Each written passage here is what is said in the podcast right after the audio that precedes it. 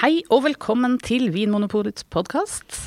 I studio da så har vi med oss Anders Stueland. Jeg heter Anne Engrav, og vi har en gjest. Velkommen, Merete Bø. Tusen takk. Vi har invitert deg for å være med på en blindsmaking. Ja. Og det stilte du opp og sporty som du er. Ja, hvorfor ikke? Ja. Forhåpentligvis så ja, har jeg noe å komme med. Ja, jeg tror det. Det er derfor vi har invitert deg. For du er jo eh, vinanmelder i Dagens Næringsliv, ikke sant? Mhm, Stemmer det. Og klokken er nå halv tolv, omtrent. Omtrent tolv. Ja. Og du har allerede rukket å være på en vinsmaking tidligere i dag. Mhm. Mm. Der um, begynner ofte ganske tidlig. Ja. Rundt ni med første vinsmakingene. Så du har varma opp. Jeg har varma opp. Så det, Er vinsmak Nei, vinsmaking, det var jo feil. Men er blindsmaking noe du vanligvis gjør når du smaker og sånn? Altfor lite, egentlig. Gjorde det meg før, fordi at da konkurrerte jeg som vinkelner. Så da var jo blindsmaking en del av konkurransen. Så, da, så nå er jeg litt rusten, føler jeg egentlig, sånn sett. Men det smaker mye vin, da, så jeg burde jo kunne si litt om det som er i glasset. Du kan ta med deg noe derfra. Ja. Hva, hva tenker du er den største forskjellen mellom det å smake blindt og åpent? Smaker altså- du på noe annet sett, liksom? ja, altså du Det er litt både òg. Noen ganger så syns jeg det er greit å vite sånn kanskje område eller druetyper sånn når du smaker blindt, for da har du liksom Da kan du si er dette en typisk Er det så typisk for den druen, eller er det utypisk, eller eh, Mens eh, når du smaker blindt, så får jo alle samme sjanse, på en måte. Da er du jo ikke forutinntatt. Selv om jeg håper jeg ikke er forutinntatt, selv om jeg ser flaska opp. Men jeg skal jo aldri si aldri. Så, men det kan, kan jo være verdifullt å f.eks. vite at dette her er noe smaker med Bordeaux fra 2017. Eh, så kunne det vært kult hvis alt var blindt. Men Ja. det er greit å ha noen Og vi har jo ikke peiling, vi heller, hva som er oppi glasset. Faktisk eh, i det hele tatt. Det er Tom som har skjenka til oss i dag. Og eh, svarte glass, eh, så farve vil jo ikke bli en del av vår eh, bedømmelse. Men eh, ellers så kan vi jo prøve å si så mye som mulig. Skal vi bare begynne å lukte? Mhm.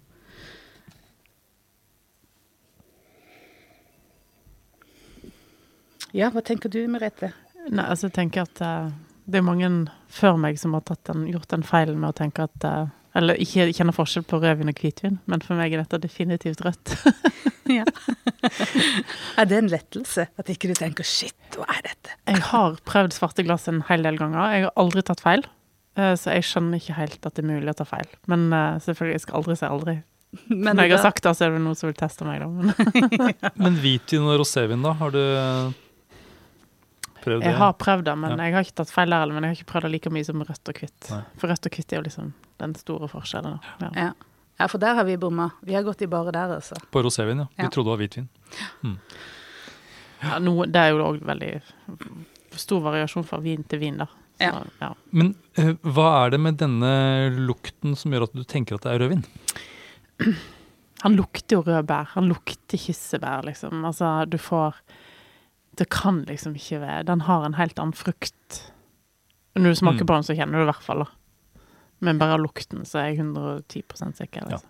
Det er rød bær, Mm. kirsebær. Mm. Mm. Er det noe mer? Om Jeg får litt sånn nøtteaktige karakterer som Ah. sender meg i en retning. Bare på luft. Eh, som fatretning, da, eller eh, Jeg tror det er noe geografisk? eh, Det har vært noe fat her. Mm. Eh, ikke sånn veldig Veldig små fat, men litt store fat. Mhm. Eh, så tenker jeg mer geografisk, ja. mm, nøtter, ja. Å, nå ble jeg litt nysgjerrig. Hva nøtter er det? Ferske nøtter eller rista nøtter?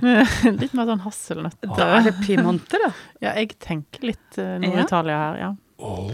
Eller jeg tenker, i hvert fall Italia, sånn generelt sett. at det, noe av det jeg får nesten uansett italienske druer, da. Hvis en skal i, Altså røde italienske druer får jeg alltid et karakter av nøtter. Enten det er eh, Det kan være mandel òg, altså, men altså du får en eller annen sånn assosiasjon til nøtter som stort sett bare fra Italia.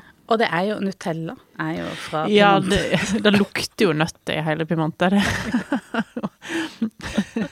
det er forferdelig å gå rundt i Alba og kjenne den Nutella-lukten. Ah, ja. Men du Anne, hva kjenner du? Eh, jo, jeg, jeg er enig. Jeg, jeg kjente nok ikke det nøttepreget sånn umiddelbart. Men jeg, jeg kjenner òg den derre eh, ferske, røde frukten. Eh, kirsebær eh, kan jeg være enig i, eh, selv om jeg klarte ikke å definere akkurat hva det var. Jeg syns det var litt grann diffust, men det var sunt og naturlig og ferskt. Og litt grønt urtepreg, Ja. tenkte jeg på. Ja, det er litt det samme som meg også. Det er noe med lukten her som Det bikker ikke over mot noe sånn sylta eller tørket frukt. Mm. Det er noe sånn ferskt og ikke sånn veldig modent. Mm. Ja, vi må smake litt. Altså, på smak så er han òg ganske Du får en ganske sånn Han har høyt, høyt innhold av syre. Ja.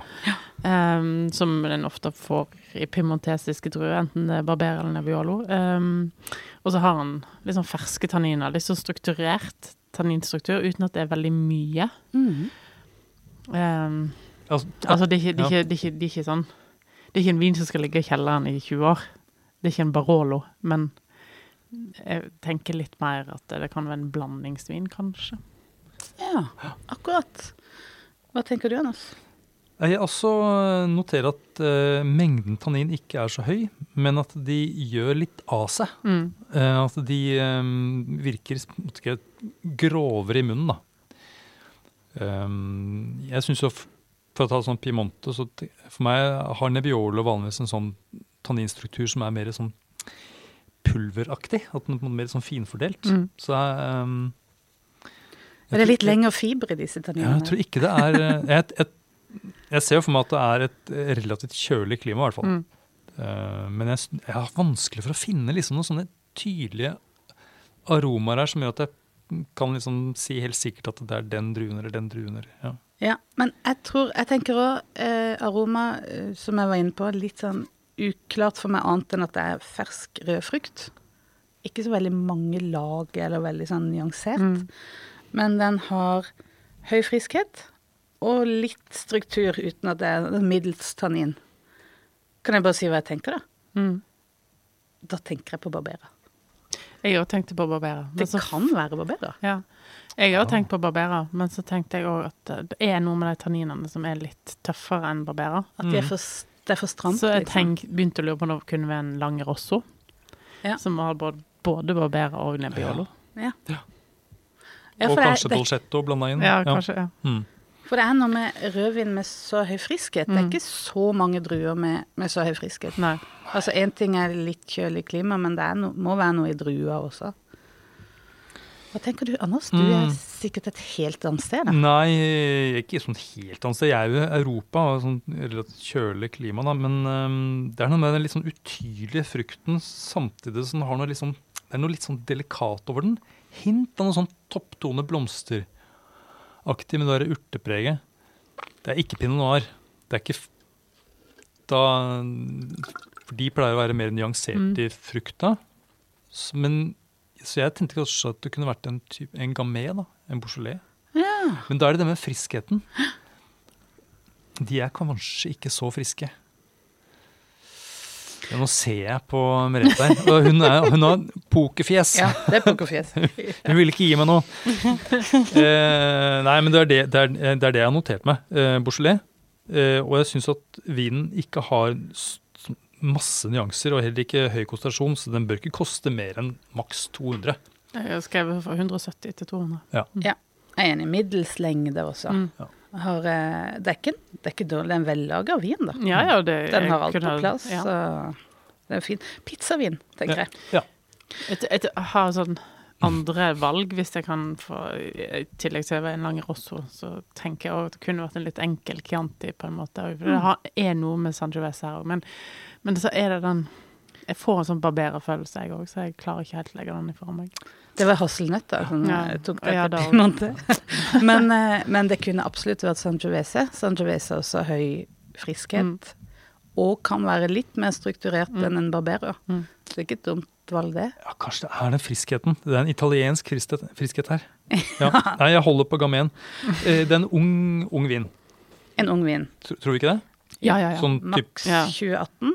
Kanskje 2019. 17-18? Ja. 17-18.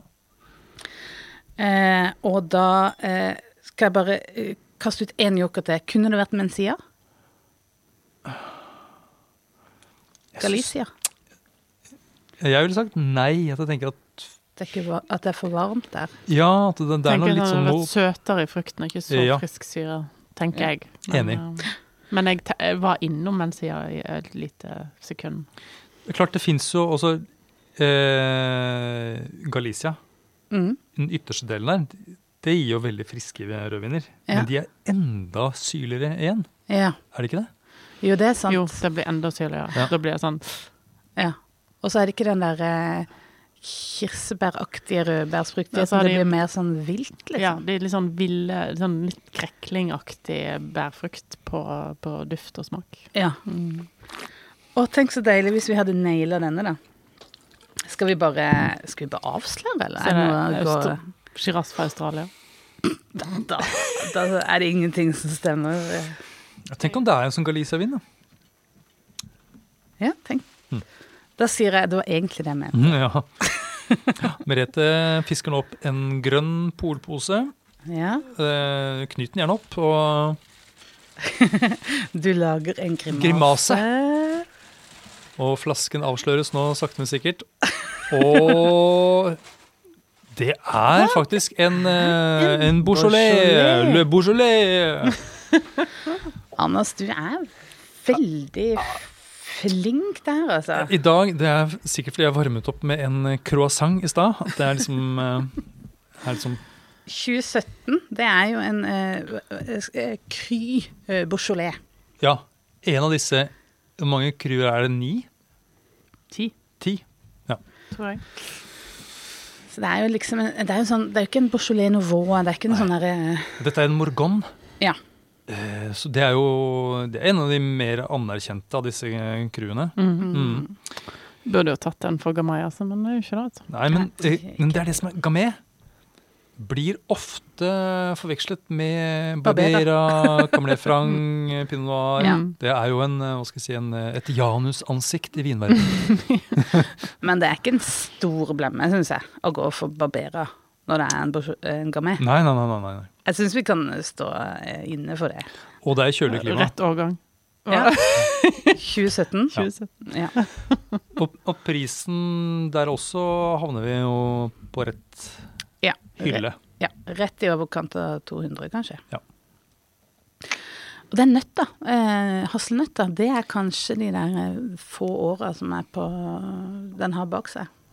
Ja, og så er det jo Kan 17 er jo en litt kjøligere årgang, så det er fordi at det, Beaujolais har hatt en del varme år i det siste, så du hadde fått litt sånn eksempel 18 av høyere alkohol enn den her, og da vil du kjenne at det brenner litt i Ja. bak. Ja, nettopp. Ja. Nei, men jeg syns det var en hederlig innsats. Det syns jeg. Tusen takk. Takk skal dere ha. Takk for at du hører på Vinmonopolets podkast. Har du forslag til et tema i podkasten?